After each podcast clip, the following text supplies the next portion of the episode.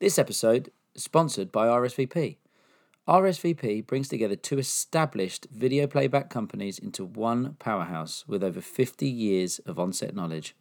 The experienced and growing team are all skilled in the latest recording software with up-to-date HD video recording equipment, HD monitors, and HD wireless packages. RSVP understand that the requirements for every shoot are different. So for a tailor quote, get in touch at info at rsvp.london. Let's get started.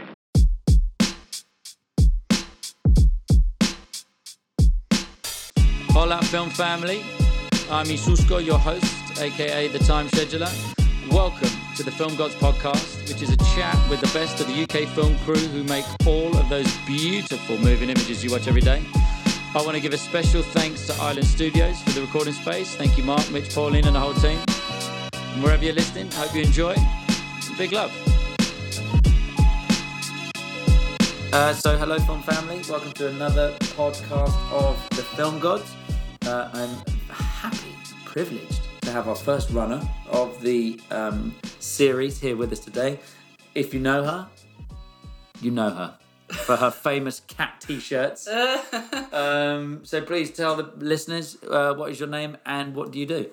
Hello, I am Jess Horne. Um, I'm a runner who is currently um, trying to begin the process of stepping up to a third and second AD. Cool. And um, yeah, I came straight into running out of sixth form, sort of started doing Oh, so no and uni.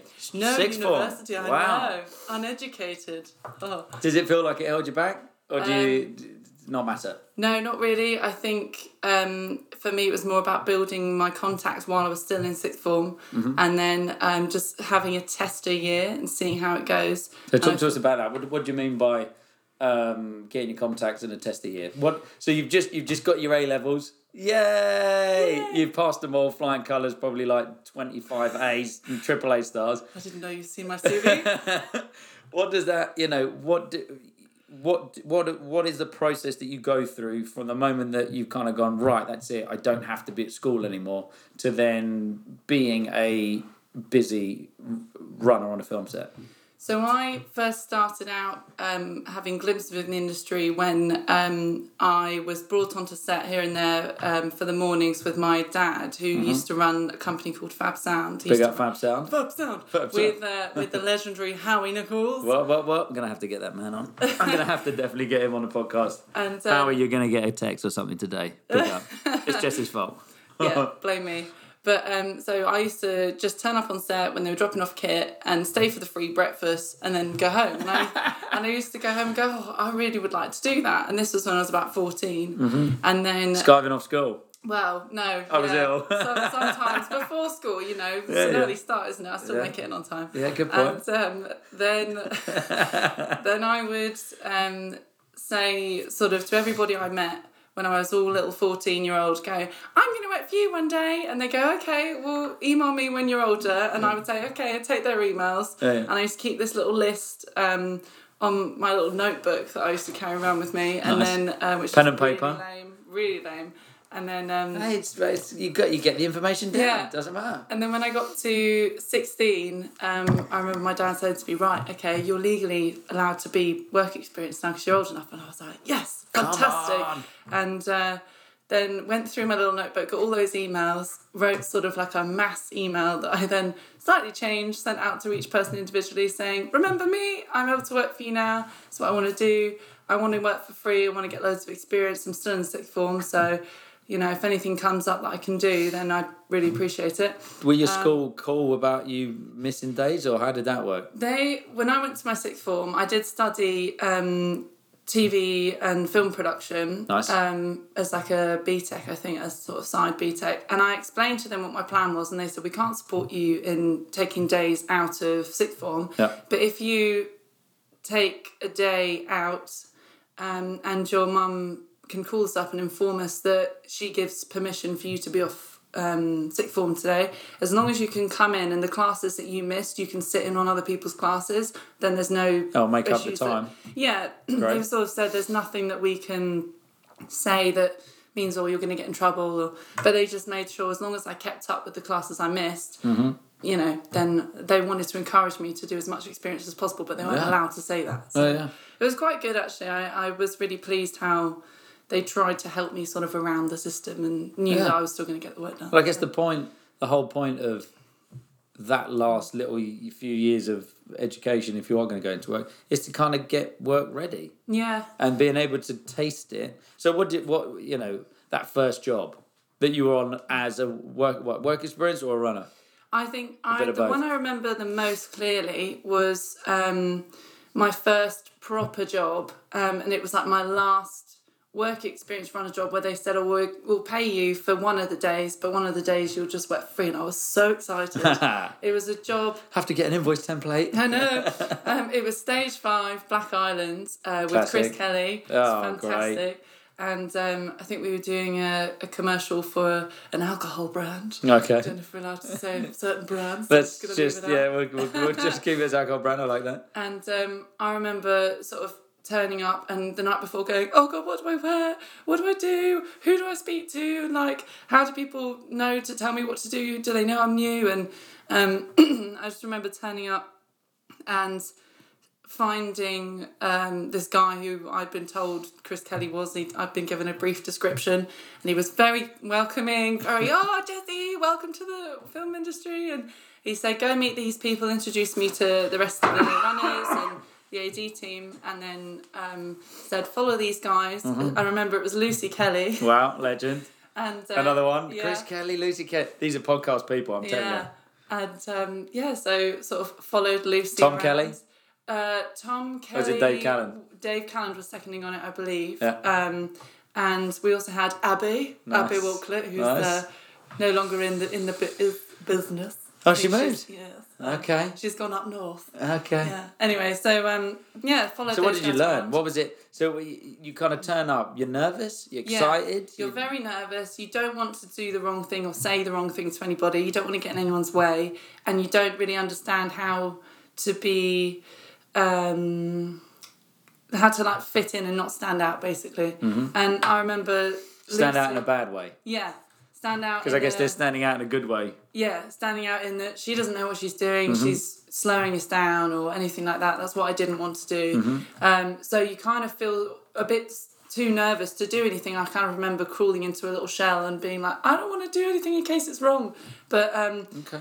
I just kind of wish that I could have said to myself, don't worry about that. The best thing is to try. And if you do it wrong, somebody will tell you you've done it wrong, which is one thing that I love about this industry. Is like, if you do something wrong, usually somebody will say, look, just great for trying, thank you. But actually, next time you do it, let's try doing it this way. Hmm. And you go, okay, great. As long as you don't make the same mistake again, I've found, yeah, you've been all right. And I wish I knew that on my first day because that would have helped me with my confidence a lot. Um, also, don't be afraid to keep asking questions because it doesn't make you look silly. It makes you look interested. Yeah. Good So- point.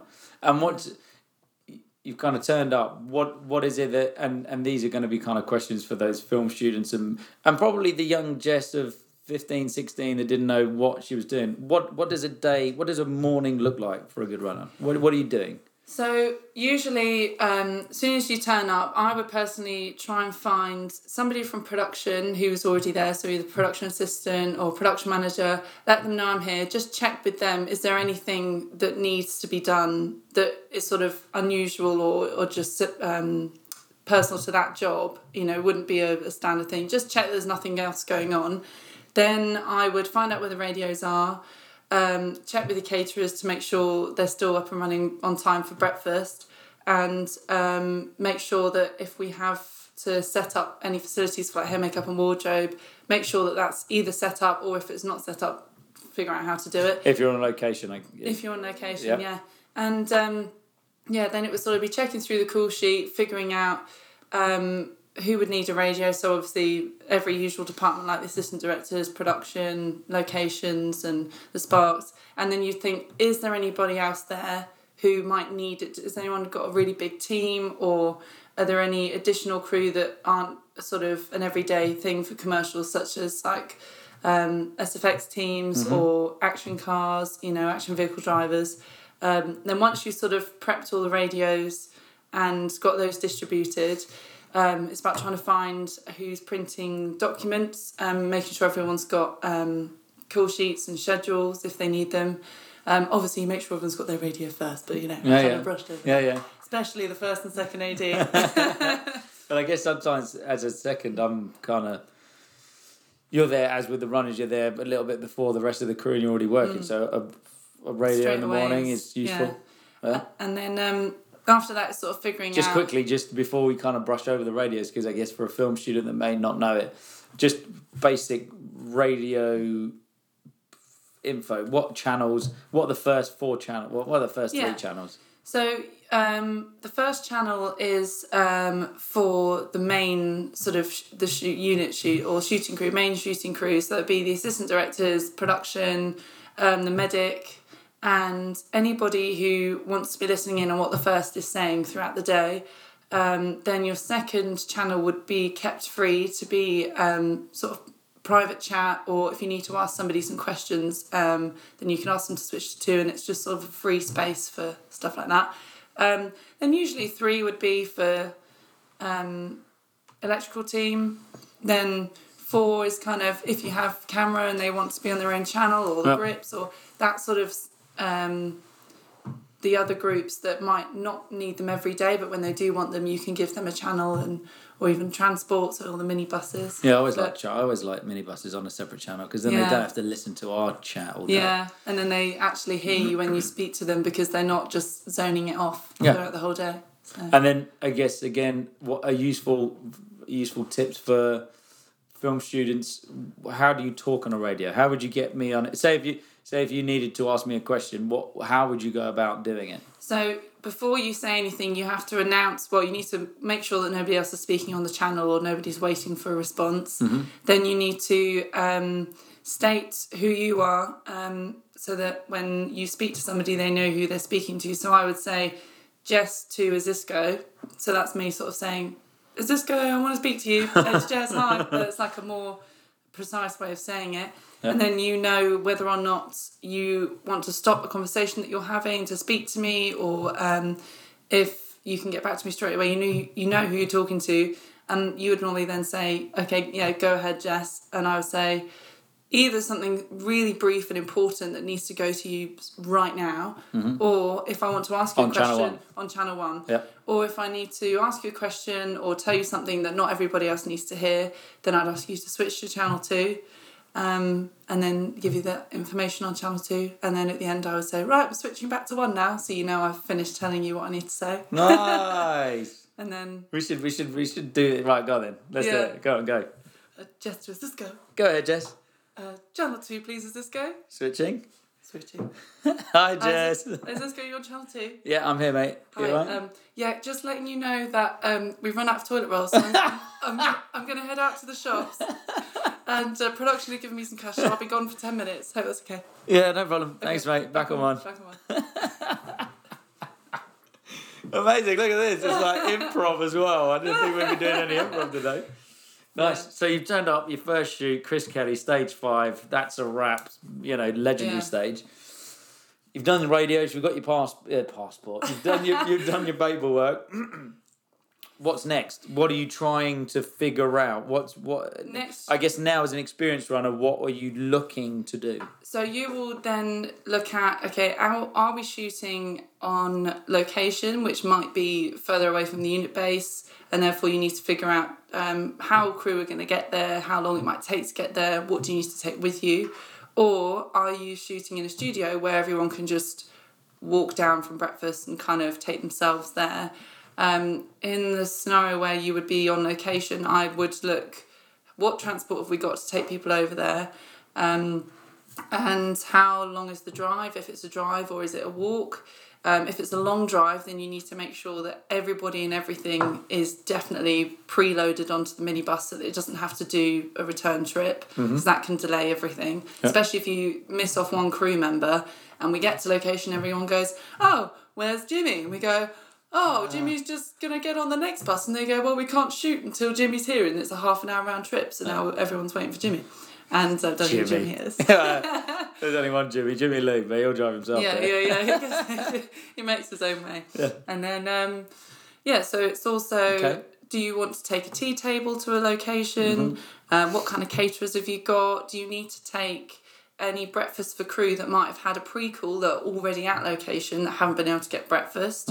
Um, and is there sort of anything else that needs to be taken down? Is maybe some equipment dropped off at unit base when it should be at location and just that sort of stuff. And then if you were to start at a studio, it would be you kind of jump that whole stage and go straight into where the client agency going to be set up mm-hmm. where can i set up the tea table and, unless there's a designated space for it have we got everything we need for the client agency Client agency. So I guess we're talking mainly about commercials. yeah for commercials um, i would say um, What do you what do you have in that area? you would have um, a monitor which would be set up by um, playback and they turn up usually um, for unit call um, so you don't have to worry too much about that you just need to make sure there's a tiny little sort of three by three foot space for them to put something in that space.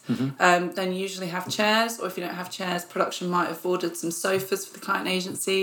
Usually a trestle table for them to work at and some chairs. Um, and we would have uh, bottles of water snacks maybe soft drinks as well. Um, So is that something that you might get usually in the be- morning or the night before, or how does it normally work? Normally, um, production will let one of the runners know um, as they arrive that somebody might have to go out to the shops to buy that stuff. Oh, so this Um, could be your question that you're saying you'd ask production. Yeah, so this could be Nice. something that they bring up first thing in the morning. Say, oh yeah, somebody needs to go out and buy client agency snacks. Usually, that'd be somebody with a car, and you would collect petty cash from production that you sign out. So you never spend your own money. You always spend money from production because it's not personal things for you; it's for the shoot. Um, then you would yeah go out and buy a list of things that they've asked for, or if production are super cool, they might have done a, an Ocado shop the night before, Hello. brought all the stuff with them from the office, which is super helpful Nice. um, yeah, and it's sort of making sure areas are set up, and then it's kind of if you're in a location, sort of a house, or even a studio, do you need to help any of the crew with getting in? Do people need tables set up? Um, is the location prepped for all the crew to go into? And um, it's kind of just asking departments, is there anything that you need me to do to help you this morning? And if that's the location department, they might say yes, and you should put signs up on the doors. Or they might say, no, we had a pre light yesterday, everything's ready to go. So it's kind of assessing the situation once you've definitely made sure people have got radios and people have got to location. It's kind of just asking around and is there anything I can do for you? And then that usually works out quite well. Nice. That's a busy morning. Mornings are the best part. They're, That's- they're the bits that go super fast and they're super usually intense. So Yeah. it's the best bit. And once you're into the swing of shooting, so you've kind of you've got there. You say we're we're on a we're on we're on set. You've set up the agency area. You've done all your bits. The radio's out. Paperwork's out. Everyone's fed. What's the process then when you're filming? What are you trying to do, or is there something that you're constantly thinking? These are the jobs I need to do, or do you just stand there on your phone and play Candy Crush? I've never actually had Candy Crush. I've never. I've seen people play it, it looks fun. Yeah. Yeah. but um, no, I think in my mind there's a about four or five things that need to constantly be checking on and aware of when you're shooting. Um, one of the things is making sure that there's always a runner within sight of the first AD on set, and so you can always. What does be, that mean? How So- close is that?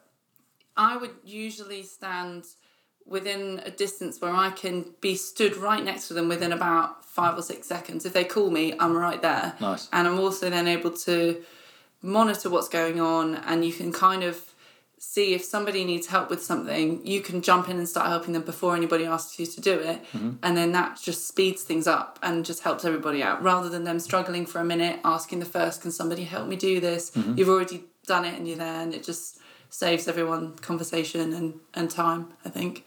And then um, throughout the morning and especially in the afternoon as well, I think it's very important to make sure everyone's had refreshments Yes. tea and coffee because everybody needs to stay fo- uh, focused for quite a long period of time. Mm-hmm. You don't get many breaks. Um, you're lucky if you get sort of a nice full hour break at um, lunchtime. Mm. So up until that point, it's a lot of people can't get away from what they're doing, and you know people either want tea or coffee or they get hungry and they can't focus. I know I can't focus when I'm hungry, so You're like, you're like a, it's like there's like the Hobbit thing. It's like, have you had your second breakfast? Yeah.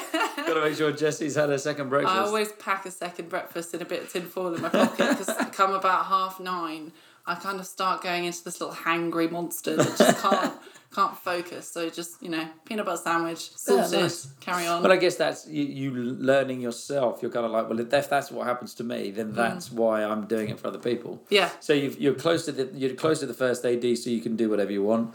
You're keeping people hydrated and fed. Um, what else does it? That's it. That's all runners do, isn't it? Well, there's also um, communications between um, the 1st and any other crew. So throughout the day, if the first needs anything to be passed on or anything to be done, you will go and ha- have those conversations with crew. So the first might say, Jess, can you go and check with the art department that they are ready for the setup in the kitchen? And you would say, okay, yeah, go and find the art department. Sean is asking if you guys are ready and set up for the next shot in the kitchen. Hmm. And they'll say, yeah, fantastic, we're ready and waiting. Or they go, oh no, we forgot about that. We've built the wrong set. We need another half an hour. And then Yeah. you go back and go, so um, Hello. the, the art department need another half an hour, and then it just helps with communication. Mm-hmm. You also want to be um, monitoring things like lunch times if um, we're running ahead or um, behind, whether or not lunch times need to be adjusted with the caterers. Also with Mm-hmm. So would you do that, or who who normally would find them? So um, I would normally check with the first. If the first is busy, then I would find the second or even the third and ask them, do you reckon we're still on track for the scheduled lunchtime? They would then either say, let me just find out for you and I'll come back, or they say yes or no. Then I would um, speak to, I would personally call the caterers to give them a, a warning, sort of like a heads up, and say that we're running 30 minutes behind for lunch. Is that going to be okay? And then I would if they say they normally say yeah that's fine i would then check that production are aware of it as well um, just so that they know in case they had any you know skype calls or anything scheduled in for the client agency at lunchtime Nice. um, then it's also just kind of making sure throughout the day that um, the set stays tidy because it can get very messy. A lot of people are so intense in their jobs that when they create a bit of rubbish, they don't have time to walk around and try and find the cl- closest bin. So then most of the time they'll just leave it on a table or drop it on the floor, and it's just sort of in the madness of being busy. It's not because they think, oh, I'm Someone going to leave this for somebody else to do. Yeah. It's just that's how the job works. And it's also um, keeping on top of bins, making sure that they don't get too full because um, on commercials you don't have a locations team that are in charge of monitoring things like that. Mm-hmm. And it's never nice if you know you go into a, a set and it smells because the bin's full of like tangerine skin, you know. so it's good to just kind of keep stuff like that tidy. Nice. Um, I'm trying to think if there's anything else. Oh, and also if you're shooting sound, you generally help with the lock off. Quite often you'll have um, What does a lock off mean? lock off means um, to create. Never really thought about describing it actually. It's kind of like creating a shield around set that helps with what you're doing. So that might be a defense against The dark arts again. like a Harry Potter the thing dark now. arts of sound. Yeah. Um, no, keeping people quiet when we're shooting, because quite often you'll have lots of space around a set Mm-hmm. or in a house. People might walk around, crash into things, carry on working, and they don't realise that they've just ruined the sound for a take that was really good. Mm. So you're kind of stopping crew from not realising that we're shooting and you know getting in the way of, of what we're doing and it's also So can be informing people when you're filming and yeah, so uh, it could just be asking people to be quiet, or it Oh, yeah. could be standing by a door and keeping that closed because we can't open a, a door during a, a tape because it makes noise or it lets out the atmos or it interferes with Atmos something. being the, the cool smoky effect that you get in the air, nice. which is um, I think it's very cool. Yeah. Smells a bit like um, incense. Yeah, no, yeah, yeah, Buddhist temple that Oh, we yeah. have. Yeah. Every And day. um, yeah, and it could also be for a safety point. So if you have a shot, for example, with a stunt in it, or um, something like special effects involving fire or water or anything that could be of any hazard, you are keeping the crew safe and letting them know we can't pass through this area at the moment because it's locked off for safety. You know, and it might be that if they walk through it, it actually makes the shot really cool. But if they hurt themselves, That's not cool. That's not so so Everyone likes to go home at the end of the day. Yeah, so Nice. it's kind of a mixture of aiding the shoot and making sure that it runs as smoothly as possible Mm-hmm. and also keeping people safe at times as well. Nice. Yeah. And do people come to you for information? Do you kind of get crew saying where are we on the schedule, or is that not something Yeah. that people do? So a lot of people will say to us, what shot are we on now? What are we moving on to next? How is everybody getting to the next set? Or, um, you know, what time's lunch? Or, which is quite a common Classic, question. classic. First two questions. one of my favourite What time's lunch? What time are we wrapping? That's yeah. it. And um, yeah, it will just be keeping crew informed of what we're doing, where we're up to. Mm-hmm. And I try my best to keep an eye on when they move the schedule around because that's when people come to you the most. Mm. They'll go, Oh, the schedule it says we're doing shot 2B next, but you know, the first AD said we're going to do shot 3A next. Why is this? And I sort of always want to be able to say, oh, because they've put these two together, and Mm. so to save time, so now we're going to move straight on to the next one. Nice. Um, yeah. How'd you find that out? Do you, is that just pestering the first AD, or are you close enough that you're It's- trying to listen to that stuff? that's with me being close enough so I can keep an eye on what's going on and a lot of eavesdropping. I like to listen to the conversation if I can. I'm not being no, like too nosy, just yeah. a little bit nosy. If the first says to the producer, or especially if something's said over radio, um, if I can kind of listen and he says, right, so now we've done this, we're gonna uh, move on to this shot because it, we've saved time by doing A and B. So, yeah. Or they might say, this shot's going to take longer, so we're going to move it to after lunch and we're going to bring lunch forward. And then I'm pleased I've heard that because I can go, woohoo, I'm going to call the caterers. Um, Always thinking. yeah, so it's it's kind of there's always things to be doing. Okay. There's never a moment, especially as a runner, where you can go, oh, there's nothing for me to do. The only time I think when runners feel like there's nothing to do is when they don't think through their heads what can I find to do? Or because there's you know nobody's going to come to you if you're sort of stood there and say oh please can you help me with this? Well they might do but most people won't. If you go to other departments if you find that you're not physically doing anything and you've checked the set it's clean the bins are emptied everything seems to be running on time you know you don't you don't need to be doing a lock off or um, you know. Red light and bell or anything. yeah, Like or going out for a run for the client agency or, or getting anything for any department, um, then yeah, it's best to go around and just check with people and say, you know, is there anything I can be doing for you to help? Is there anything I can do to help you get ahead for the next thing? Or is there anything. Who would you ask? What kind of departments can you ask? I would ask um, the art department or Okay. um, just to see if they need any props packed away or Mm-hmm. if they want us to tidy anything up or throw anything away because I know a lot of the times they for example if you had a shoot um, where there was lots of compost because you were putting loads of mud on everybody Hmm. you might have done that shot and now they've got 500 bags of compost in the sta- in the studio, which is taking up loads of space.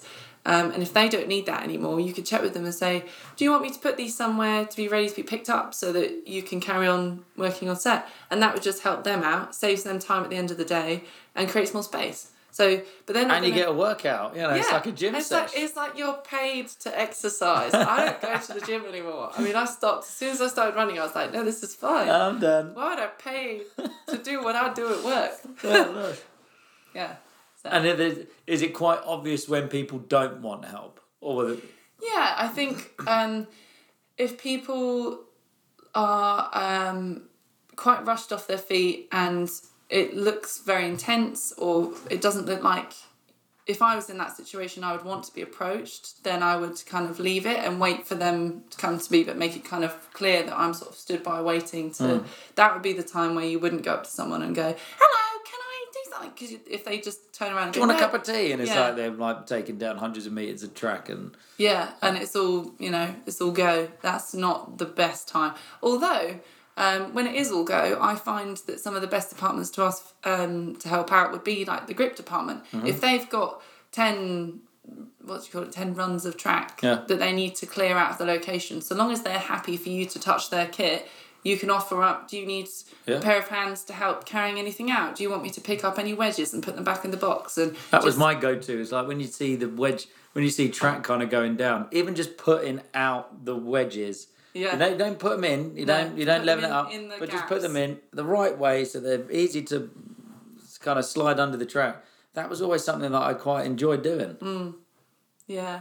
I'm always fascinated by the grip department as well. I like the whole physics behind it all and being able to figure out how to make the track level. And I, I do find that really interesting, especially if you can sort of be handing in the wedges and you're kind of seeing what they're doing and go, oh, that's fun. Tapping it in. Yeah, Just yeah, tap, yeah. tap, tap, and they got in. their spirit level on and you're, they're like, pup, pup, pup, pup, pushing it in slowly and it just, The the, dark bubble. arts. Yeah. That is the dark arts. yeah. Electricity and sparking and gripping and stuff. Yeah. Yeah. So you've, I kind of come back to that first day, stage five, Chris Hmm. Kelly. You turned up. You're on time. You're early. You're late. What's the what? When do you? When should you be thinking about arriving on a job? I personally think you should always turn up with plenty of time before breakfast, or um, if your call time is like at breakfast, especially plenty of time before that. I like to try and turn up about 20 minutes before breakfast starts because then usually my call time is um, 30 minutes after breakfast starts. So it gives me time to turn up, get all my stuff sorted out, even if I'm starting before I'm technically called. Hmm. It just means that I'm ready for the day, I've got the radio sorted out, everybody else can then start working. And if I'm sort of set and ready to go and I've got 10 minutes until everybody's heading down to location, then great, I can sit and have a full veggie fry up. Yay! brilliant you know? But i yeah especially you never know what traffic's going to be like. You're always mm-hmm. working in different places. Even coming to studios like black island and duke's island that you go to multiple times some days it would take me half an hour to get there and i go great i can sit in my car and read an article for a bit you also have time for your brain to turn on and then sometimes i'd leave at exactly the same time and it would take me 50 minutes and i would go oh, dear Oh, i need to get panic. to the thingy in 10 minutes and now I can't sit and read my book. Now, you know. So it's always good just to have extra time because starting the day, which is probably the most intense part for a runner, Hmm. when you're in a panic, is never, never helpful. And um, Well, I for can't anyone. remember, can't remember who said it to me. It might. It might have been Dave Calland, or might have been you, or it might have been Uh-oh. somebody else. um, or whoever they were said to me that um, if you turn up early, you're on time. If you turn up on time, you're late. And then if you're later than that, like just don't turn up. Yeah, I've heard that. I've got something similar, but it doesn't. It's like if you turn up late, you're FUCK'd. Right. And it was a grip that told me on one of my first few few jobs. yeah.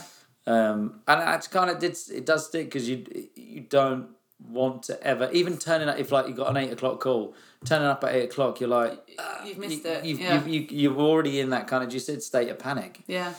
And you have to think like if you are shooting on a location and everybody's um, leaving the unit base, quite often if it's like a 10 minute travel, people will leave the unit base before call time to get to set on time for their call. yeah. So if you're turning up to unit base for eight and go, right, ready to start work, it's too late, everyone's left and Yeah. you're, you know, no one's waited for you, you've, you've you know, You're Jimmy. yeah. Jimmy No Mates. Yeah. yeah. So, So- I think that's quite important. And it's also very important to be aware of the environment you're shooting in and come prepared with sort of what you're wearing. I think that's really important. I remember one of my days where I was doing work experience, I think I was technically 15 which i don't think is allowed but i was um, a runner for wardrobe and i thought oh i'm going to wear like my favourite clothes Yeah. which was like leggings and like some kind of jack wills t-shirt or whatever it was. Yeah. Yeah. and i thought yeah i look great and i'm going to wear sort of like my plimsolly sparkly shoes.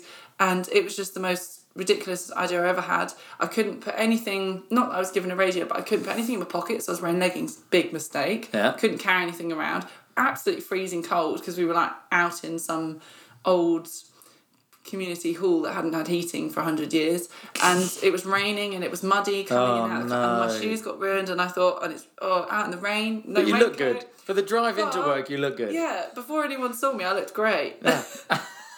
So what's a sensible, I guess, big boots or some sort of sensible shoes? I think you should wear shoes that are designed to be comfortable to be worn for long periods of time. Don't go with something that is super cool because it's going to get ruined anyway, most likely. Get something that's durable. So I personally wear, and I, I think some people would argue that they're actually not designed to be the most comfortable, but I wear um, Doc Marten boots Nice. and I'm trying to move on to some slightly more sturdy boots, but they've lasted me a while. And I would buy the extra support insoles and um, just make sure that they would be able to go through any kind of weather. I could walk through a muddy field with them, or I could go through hard, cold concrete floors on Duke's Island, and it was just suitable for anything. They might get a bit hot in the summer, but also my feet are going to be protected.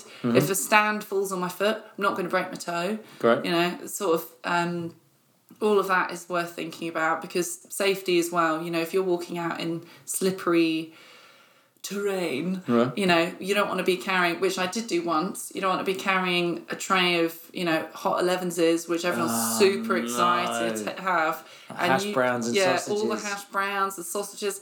I think they'd done like spring rolls. Oh. oh it was great. And there's me going, I hadn't worn quite the appropriate footwear. I should have been wearing my wellies, but I did actually just carry on. It was an extremely muddy field, Hmm. re- like mud that kind of goes over your ankles. and I was panicking, Oh, no. going, It's raining. Don't let the food get wet. Walked too quick, slid right onto my bum, and oh, threw all the food through the air. And everyone looked at me like, We hate you, Jess. I was oh, like. I hate myself. They better go make some more of that. Or I was like, "I'll go back to the caterers. I'll hate myself for not wearing the right shoes. oh no. Yeah, That's it. You never work again. no, exactly. I haven't worked since. That's Yeah. it. That's five years ago.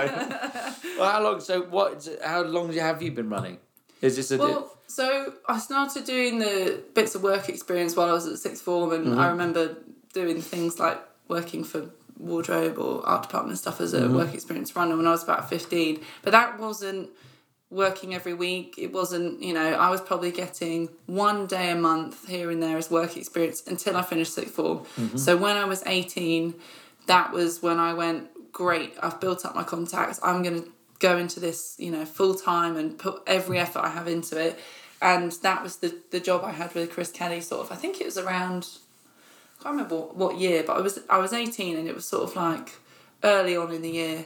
And um, no, it was great. Then I, but obviously at the beginning, you're not going to be the world's busiest runner, but you just have to keep contacting people that might be the ones who would employ you. So for me at the time, that was um, emailing lots of first ADs that I've either met or heard of, or you know found their email on the ADA website or something like that, or APA website, and then also sorry uh, emailing. Um, people from production that I've worked with on previous jobs, I save every single call sheet that I get and just kind Clever. of save those emails into my computer. So then every day I, th- I used to think, right, why, why am I not working? Oh, I haven't told anybody that I am working. People don't know me in the industry. So I, would- Yeah. I made a point of every Monday, if I wasn't working, if I was, then I'd move it to the Tuesday or whatever day was free. And I would sit down and spend the whole day just emailing people going, hi, I'm Jess Horne. I'm super keen. I'm a new runner. How did that go down? So was it was it useful? Did you get many replies? Yeah, a lot of the time, um, people would say to me, "Oh, that's great to hear. Thanks for emailing Jess. I can't put you on anything at the moment, but I'll keep you in mind." And I would go, "Okay." And then a week later, I'd email them again and go, "Hi, it's Jess Horne again. I know you said you keep you in mind, but just reminding you Yeah, that yeah. I'm ready to work. You know, want to get as much experience as possible." Nice. And um, uh, eventually, people would either say to me, "Thanks, Jess. I've got the message. Please stop emailing me." very very bluntly. I will put you on something when I have any work, but I can't give you anything right now, so please stop messaging me. Yeah. And I was like, okay. Speak to you next week. or it was, um, or it was I'd get a reply and say, oh yeah, great, I've got a shoot next week or in two weeks' time. I'll put you on my list for it. And then I would say, great. And then I would get a phone call from production who would say, Jess, uh, so so the first lady has you on their list, so can we pencil you for a job? And I sort of thought, oh, what does that mean? And um, if somebody pencils you on a job, it means that they've kind of reserved you for that day, but you're not definitely going to work on that job until they tell you that they can confirm you. And I find quite often production companies will pencil more than the runners that they need more more runners than they need so if they think they need four they might pencil six because if a couple of them close to the time can't confirm then they've got a backup Nice. to to kind of fill the spaces and i found that so you it, become the backups first. yeah, definitely. You become the backups, and then once um, once it gets busy, I found once people were saying that the industry was busy, or my dad was saying it was busy. That was when I started to get work because suddenly the the six people that were penciled out of those people, three of them who were at the top of the list were already confirmed on somebody else's job. Hmm. So that kind of scoots us up three notches on the list just for that job. Nice. And then I get my face on set, I get to meet everybody, I can kind of introduce myself to everyone and go, Hi, I'm Jess, hi, I'm Jess, hi, I'm new, I'm, I'm a new runner, I'm super keen, anything you need me to do, and just making everybody aware that I was really keen and new and just give me anything to do. Um, and then people will remember you being helpful. Then next time they're going, oh, we need to get another runner on the job. Who can we look for? Oh, Jess was really helpful last week. Let's see if she's free. You know, and then you get more last minute jobs because people think of you when you know they're going, oh dear, no one's free. Ah, who do we use? So that busy period then gets you in, and then I don't know. My theory is that as kind of one person squeezes in, somebody else either squeezes out or moves up or goes into a different department. So then naturally a gap does occur, and you kind of fill that gap, which is great. Nice. So you've been. how- So how long? How long have you been running then? Let me count my. Let's do the let's do the figure. So 25, 60 divided by six divided by two. So this is the point in the podcast so- where, so, where you don't you don't hear anything, but that we are counting on our fingers. Yes. So I think it's about se- Six? six and a half since I was because I'm 24 and a bit. Yeah. So I started when I was 18, so that Yeah, makes yeah. like six, Six and a half. Yeah, yeah. And then the two years before that of just going, ah, Hello. Hello. So what's the plans then? How do you how do you step up? What's the what's the is there a protocol? Is it really easy? Do you just go on a course and over over the last few years, um, I spent as much time as possible sort of observing the ADs that I work with and asking them, can I do something for you to practice doing it myself? So maybe going up to a second AD if they've got hero cast and lots of SAs, I would say to them, if you need any help with anything, please can I try helping out with um, doing anything for the SAs or anything that you need doing so that you can focus on something else. And so you kind of gain experience by helping the ADs. So they might say to you, right, just you take the SAs onto set and um, just place them in roughly, see if you can give them a little bit of action. And I remember being like, oh, great, I can have a go. And sort of running through rehearsals of it. And then they might come on and have a look and go, oh, no, no, no, No, you, no, you did well, but let me show you where you've gone wrong. Yeah. And then you get shown where you've gone wrong. You've placed everybody behind the main action. You're distracting everything away from what people should be looking at. Hmm. And you go, great, right now I know not to do that. So then you try again the next time, take that on board, and then see what else they come back with as feedback. So you kind of learn by asking to help on the job and observing what other people do as well. Then once you kind of feel like you've got a little bit of knowledge and you kind of feel confident in trying it out for real, you might say to a second AD or a third AD or anybody that might have a job where they're stepping up, you say, please, if ever you get a position where you're seconding or firsting and you need a third AD, can I give it a go? Or there might be some jobs where you're already on it as a runner and you turn up and there's a huge number of cast. The second AD probably is going to be so busy that they can't be on set with cast and back at base with cast at the same time. So they might ask, Can somebody help me today? And you would just volunteer to do that and practice thirding or practice seconding, whatever position is that needs filling, hmm. and just get the experience that way. Then you kind of, yeah, might hope that eventually that experience shows and people recognize that you're capable of doing it and they might ask you to do something again like at the beginning of running when no third ADs are available because it's really busy they might go well jess is you know jess can do it. She's you know experienced enough. Now let's give her a shot at doing it. And that's when you get that little break and you go woohoo! Yay! yeah. My turn. Matter. So did you always so, so did you just turn up on a film set and know that you wanted to be an AD or did you ever kind of go I want to be a director, I want to be a camera woman, I want to be To a begin with, I thought um, I wanted to be um, a set designer. So Oh, I did work experience with lots of art directors. Is that just something because you liked art or you've done Yeah. some stuff before or I was very creative. I loved everything to do with like designing sets. I used to like volunteer at theatres and, Mm-hmm. and help build their sets. So I was like, well, I definitely want to build sets in film. That's 100% for me. nice? And then I sort of shadowed a few um, set designers and art directors and, you know, sat and watched them on their laptop for about a week, and then I literally would just sit there and make them tea and coffee. Redesigning and CAD just- designs and yeah. like, uh, And then I thought, actually, I'm not too sure that this suits me very much because as much as I like the work that they're doing, the environment of their work doesn't suit me. I, I the process isn't isn't Yeah. something that you're that you love. Um, I found it.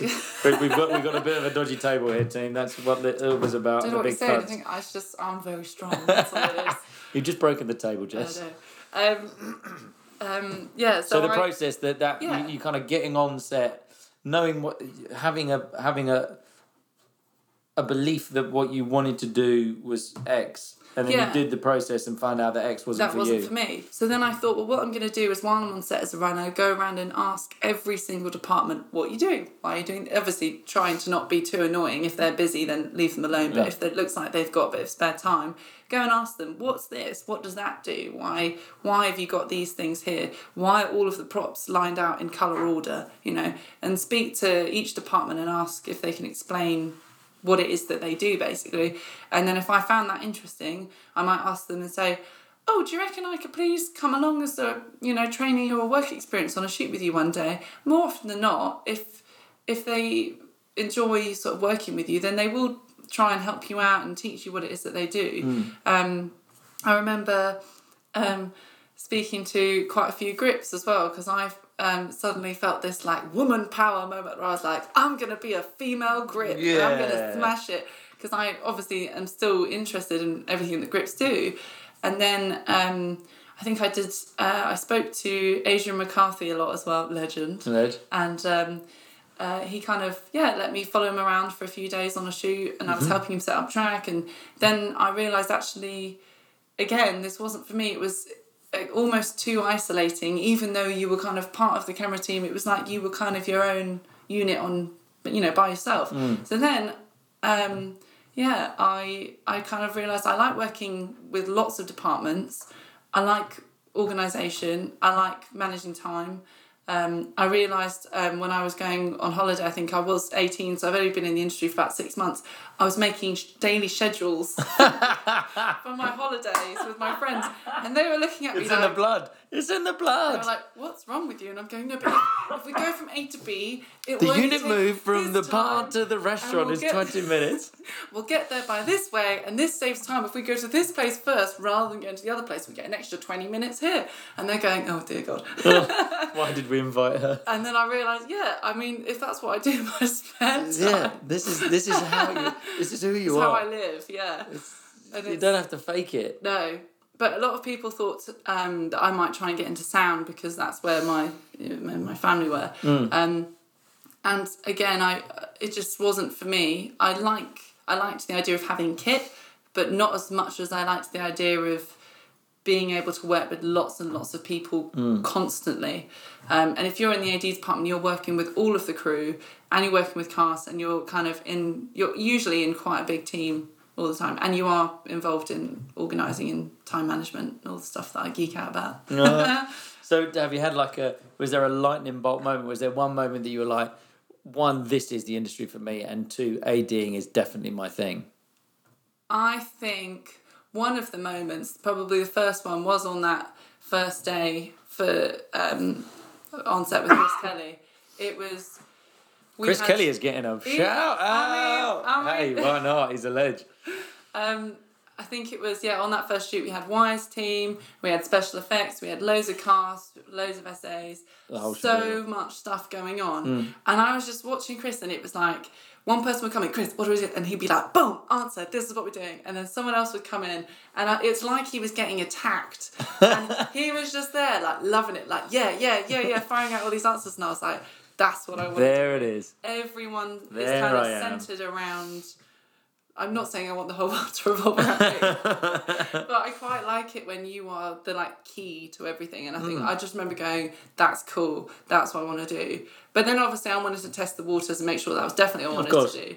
And each time I was going, "Oh yeah, I want to. I don't want to do this. I want to. What are the ADs doing? What are they doing?" Mm. So you kind of just get drawn back because it's that's really what I wanted to be doing. Yeah, for a certain personality, the AD department can be quite a addictive little drug. Yeah. But just turn up and just being like, because you just get, it's just about full getting on. it done. Yeah. Um, No, I, I do like it a lot. yeah, nice. So that was, it kind of feels like that was your, this is the right industry and this is the job for me. Nice. Yeah. And we're now six and a half years down the line. You've, you know, at the top of your game in the running world. The ADing is around the corner. What, what do you, what you know, what advice would you have for yourself if you were? I don't, I don't really mind what age you want to give it. It's whether it's the fifteen-year-old that's the work experience, or whether it's a, a runner two years in. But what advice would you give to yourself, um, to your younger self? I would advise myself probably from the age of when I started to be very confident in running. Um, I would say, well, what I thought would be confident for myself. Uh, so probably from when like nineteen or twenty is trust your gut, and if you think something should happen or you think you should say something, don't be afraid that if you say it's the wrong thing, just say it because most of the time it's right. And I would find, looking back, there'd be so many times where I would see something happen, go, oh well, you know that door needs to be closed or this needs, but I would sort of step That back. cup wasn't there in the last shot, or she had a towel on her right hand. That kind of stuff as well. Looking would- at yeah, and I would never say anything to anybody because Mm. I'd go, well, surely you know other people you know that know know better than me would know that. And then about two minutes later, the first would go, that needs to be closed, and I'd be going, oh, why didn't I say anything? Yeah, nice. Or like, you know, one of the backgrounds wandered off. And maybe the third hasn't seen, and I'm like, well, the third must know that they've gone. And then we try to start shooting. They go, "Where's Jimmy?" yeah, oh, Dad, Jimmy, you're still at unit base. You're waiting for a minibus. So it would be don't be so afraid to try and speak out when you notice something or you think something is a good idea because a lot Mm. of the time you'll either be told, "Oh, great idea," but no, you're wrong because of this. Yeah. Or it would be brilliant. Thank you for saying that. Yeah, do it. Or yeah, that just have more confidence in speaking out from your gut feeling of what you've noticed. And I, to be honest, I still need to work on that now. I think that's a we all do. There's you know, there's times that you just don't. Sometimes you just want to not say it because, as you said, you're like, well, surely someone else has seen it. yeah. Surely someone. think, it's "No, like the- you know, it's Game of. Thrones. It's like how can on a Game of Thrones there's like a Starbucks cup, like someone's there's probably a runner going, I thought the Starbucks cup was like a joke. You know, it's on the set going, I saw that cup. Yeah. I didn't want to say anything because I thought everyone else had seen it. Yeah. yeah. Pretty good. Nice.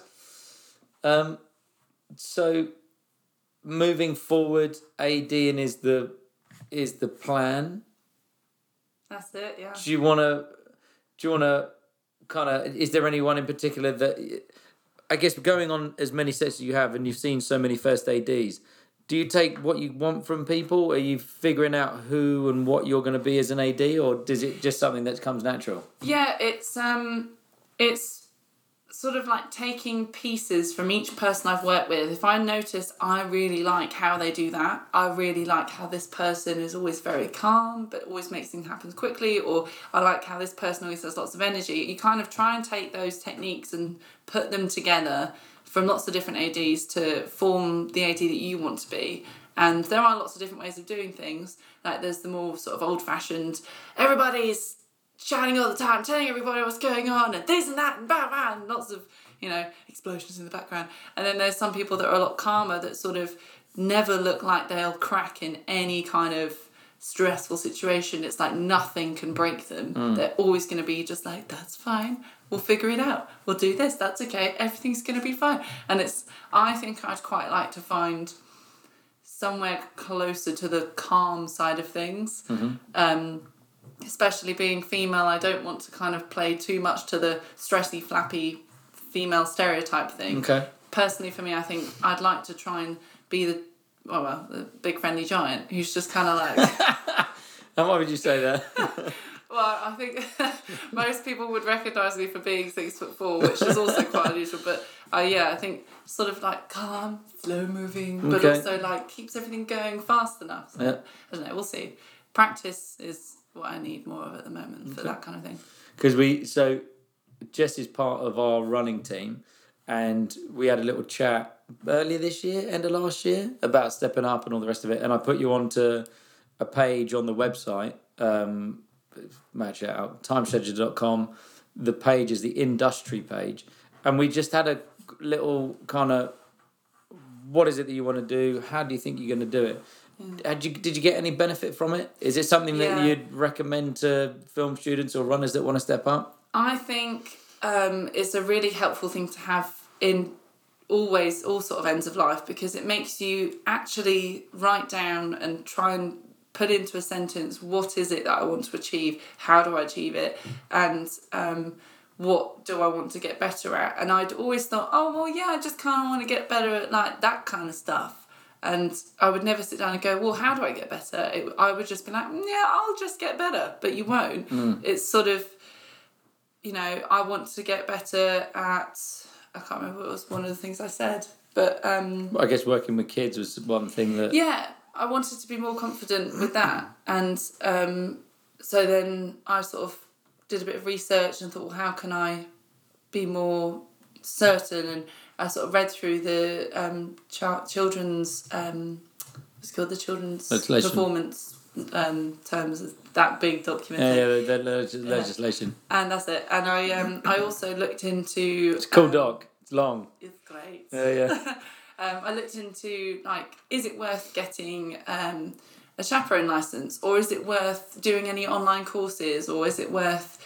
Um, oh, did you do the NSPCC one? I haven't done that yet. I haven't done it yet. I want to do that. It is. It is something I'm interested in, and I did. I wrote to um, Kingston Council as well, Nice. and asked them um, if there was anything they would recommend, and of, of course they just said to me, "Do our chaperone license and pay yeah. eighty quid for it." And I thought, Yeah. well, you know, yeah, they explained all the processes. They have like exams that you have to do. You have to go in for like a. Um, like a teaching lesson thing and they teach you how to recognize children's behaviors and how to Mm-hmm. recognize like do risk assessments of the rooms and stuff so it's interesting Oh, that's cool. i found a lot of steps that i probably wouldn't have thought about unless i'd written it down Mm. and even like in my personal life i hadn't quite realized what i wanted to achieve personally Mm. like outside of work this year and now i've thought actually yeah this is what i want to do. So it kind of it's brilliant for work and try trying to progress. Even if you don't want to fully move to a different position or step up it's do you want to increase your knowledge in a particular area? Like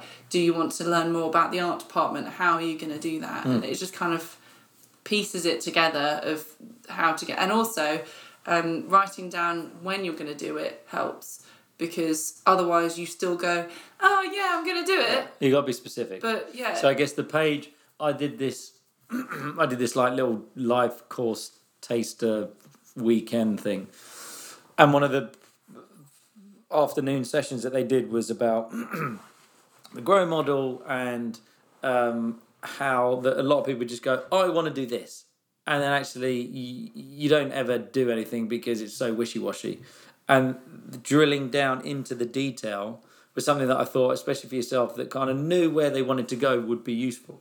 And I'm pleased that. As, so, have you got any feedback from it? Have you have, have any of the things that you've wanted to that you've written down? Have anyone come back? Have you?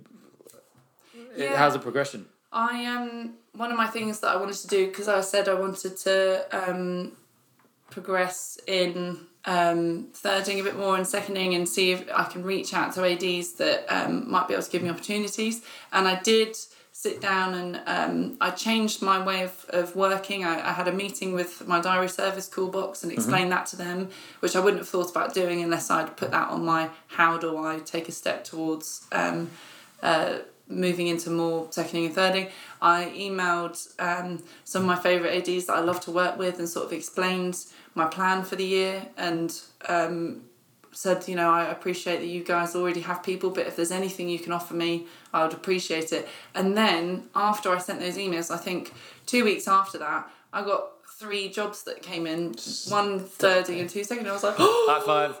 Yes.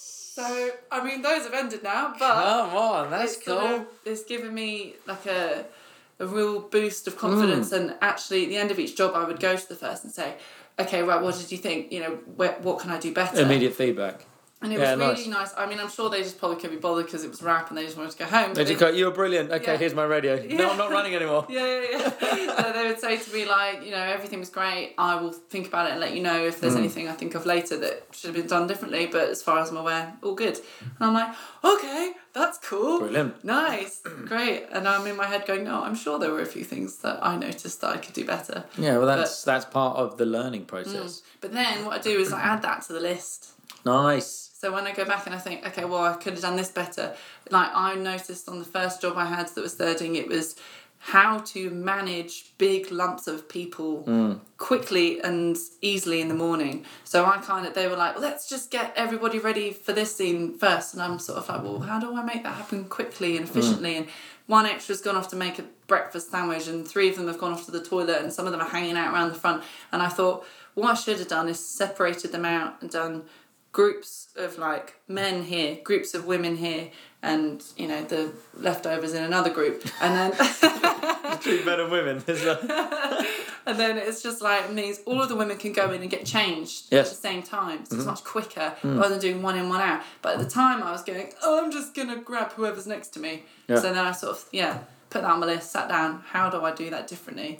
And now I'm gonna wait for the next opportunity to try that out. Yeah. So Yeah, I always find with the thirding, well, when so on a commercial, when you've got kind of a handful of support main feature cast, and then 30, 40 SAs, and you haven't got a third.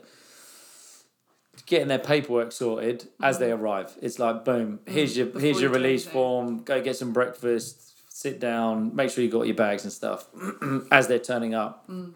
And then, if you're on a if you're on a like a dining bus, sometimes wardrobe don't even want to change everyone. Mm. You know, they won't need to take everyone. So you just once you've got a full complement, and this is not this is this is my way of doing it. Mm. But once you've got a full complement, you more than likely have got most of your featured cast members through the half hour, forty five minutes of wardrobe and approvals and things and checking it. Throw wardrobe onto you know get get your team onto the bus and they can kind of Yeah. go. I need you. I need you. Change your jacket. Da, da, da, da. Right, we're happy. Done. Mm. Or a big lineup. yeah. You know, but it's it's finding your as you said, it's finding your mm. way of communicating to large groups of um, people. Mm. You know, you got to find that in a like deep down voice, the booming, the, boom- Brian Blessed. The big friendly giant. Yeah, I get I call it the Brian Blessed because you do have to, you know, especially if you're on a big stage and you've got hundred people and you've got to make sure they're all listening. Yeah. I don't worry, I'm good. I'm good at talking loudly. Yeah, I nice. can do that. I'm gonna see that. I like. I can't. I'm looking forward to this. Um, okay, so we're, I, I, I don't even know how long we've been, but it feels like we've put about forty. Five hours. I normally so I've just I'm, I'm you know digressing again. I've just upgraded to the new GarageBand, and the old GarageBand had like a timer going. You've been for forty five minutes and fifty two seconds. I don't know where this is. We've we've we've done one thousand eight hundred and forty five bars at 120 tempo of 4-4 in C major. I don't know, like that's the information that I've got.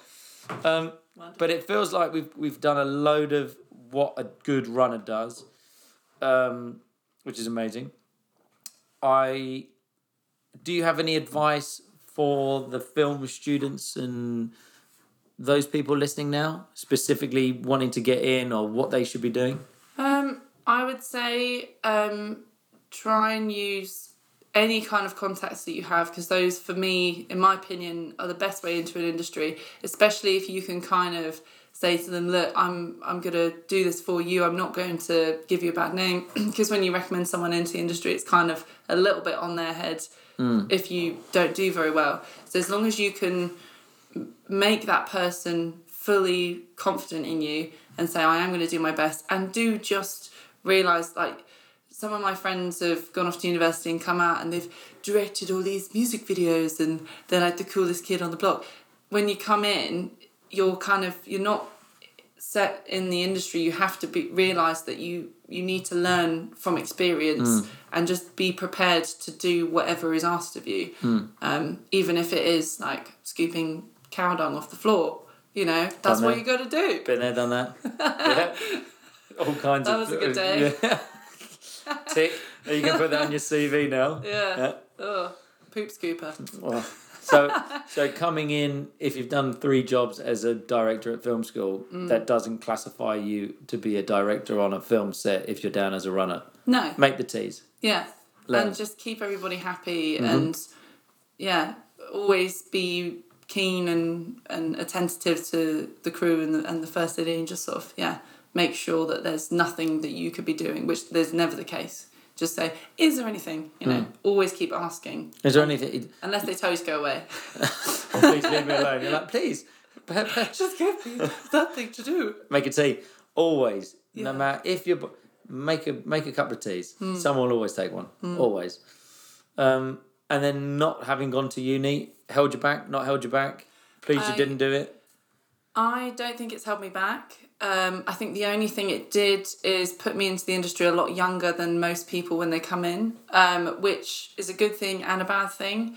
Um, obviously, I wasn't probably as confident and, you know, independent as I was when I first came in. So it did make me grow up a lot quicker, which I think is a good thing. Um, and I'm pleased that I'm kind of fully investing myself into it from a young age because it's given me a lot of time to really figure out, you know, really, am I doing this right? Am I ready to do something else? Or um, whereas I feel like if you were to come into it much later, which isn't a problem, you might feel like there's a pressure of doing things a lot quicker and moving through faster. Whereas I like to kind of concrete myself in and be like, I'm sure this is what I'm doing and this is what I'm doing this right. So Nice. that's the only thing. I mean, I think uni's great. I would, I, if it was free, I think I would have gone. Okay, it's very expensive now. it's very expensive. Okay, cool. Any little funny, little silly stories that you've seen on set that you want to leave us Um, with? The one story I reckon I tell every time somebody asks me what's it like to work on set is, um, especially when I was trying to figure out which department to be in, and someone went, "Oh yeah, yeah, try out sound." I think I was working with Tom Sedge, Tom Tom Tom Yeah, Tom yeah, sound yeah, yeah. Is that his surname? Cedric? Cedric, yeah. That's it. So we were on a shoot together for um, Sam Smith, and we were doing a live recording of one of his music videos. And they said, "Right, Jess, it's going to be like a good like ten minutes with your hands above your head. Are you able to boom for that?" And I was like, "Yeah." That's totally fine. I was like, I used to be in drama school. I could hold a tree pose for at least half an hour. Like this is this is nothing. And um, I obviously didn't realize when you're under hot lights and you're wearing a million layers, when you get really hot, you kind of pass out. And so I was. Oh no. I was um, holding this boom and it was a really wide shot and they didn't want to put it on a stand because they were going from this like interview setup straight into the live recording so they wanted someone to follow him for his footsteps so I was like I can do that Nice. and um, have arms above my head I think it was like 20 something minutes in I could just feel myself 20 I was- minutes? I was, like I'm gonna go I'm gonna go I had like sweat running down Oh, my face no. and I apparently um, fainted and fell like onto Sam Smith's lap, and he just like sprung out of the chair and, and like went off like oh oh oh I'm like, "Ugh." and then I wake up to like people rolling my face around going Jesse wake up wake up wake up and I'm just like oh what's going on here and they caught it all on camera Brilliant. so On YouTube. yeah So fainting and being saved by Sam um, Smith. Sam Smith's yeah Sam Smith's lap Nice. cushioned my fall Good was- man. Thank you, yeah. Sam Smith. Yeah. And then I was so keen and so young, I was like, I'm not going home. I was like, I'm going to sit and wait. Did you stick So it out? I sat for the whole shoot day Well and watched. For, I mean, it was Sam Smith singing live as well. It was quite cool. So I just sat at the back of the church, watched him sing, and just helped all the runners wrap out at the end of the day. Nice. I'm sorry, I can't. I Uh, fainted. I can't be doing any just, work today. I'm just going to sit here and eat all day and, you know, listen to him What a story. So that was quite There you go. And then Tom was like, yeah, you shouldn't get into sound. I like, no, I shouldn't. It's not for me. 20 minutes. Come on, that's a long time. Like, I couldn't. Straight up as well. Stra- like, Nah. yeah. Be like, get me a stand. Hmm. Oh, well, thank you. So, anyone you want to give a shout out? Any any people, any things, any side projects? Big shout out to um, the best Irish service ever, Callbox. Bro, bro, bro, bro, bro. Callbox. Been the best support ever throughout my whole running career. so Nice. And love so them. they are based in Shepperton, and Yes. they are your diary service, so they look after and manage your work My life. work diary. Yeah. Nice, Yeah. Fabulous people. lovely. Th- I'm with them. Like they are amazing. Yes.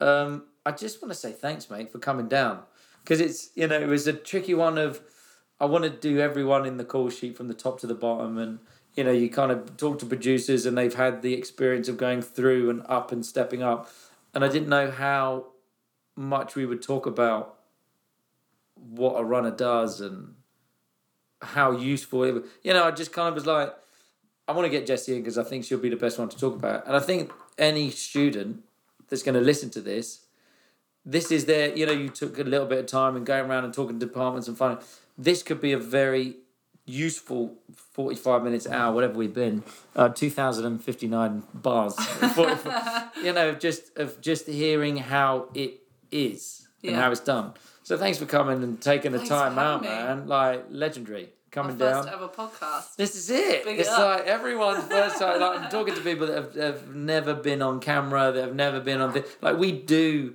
This is what we do. We record sound on set, and we Mm. have actors that do it all. But um, thanks for coming down and thanks for giving your time.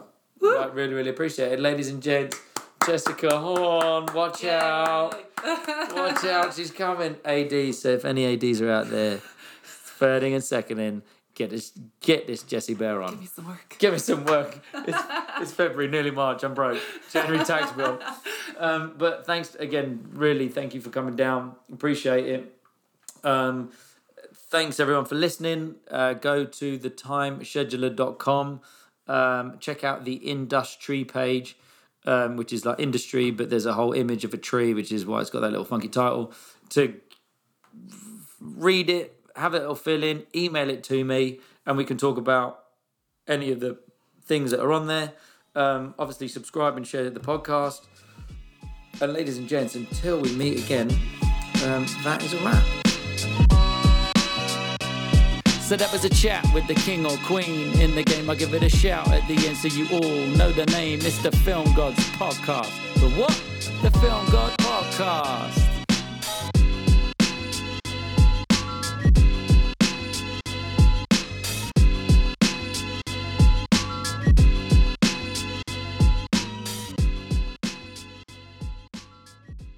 This episode is sponsored by RSVP.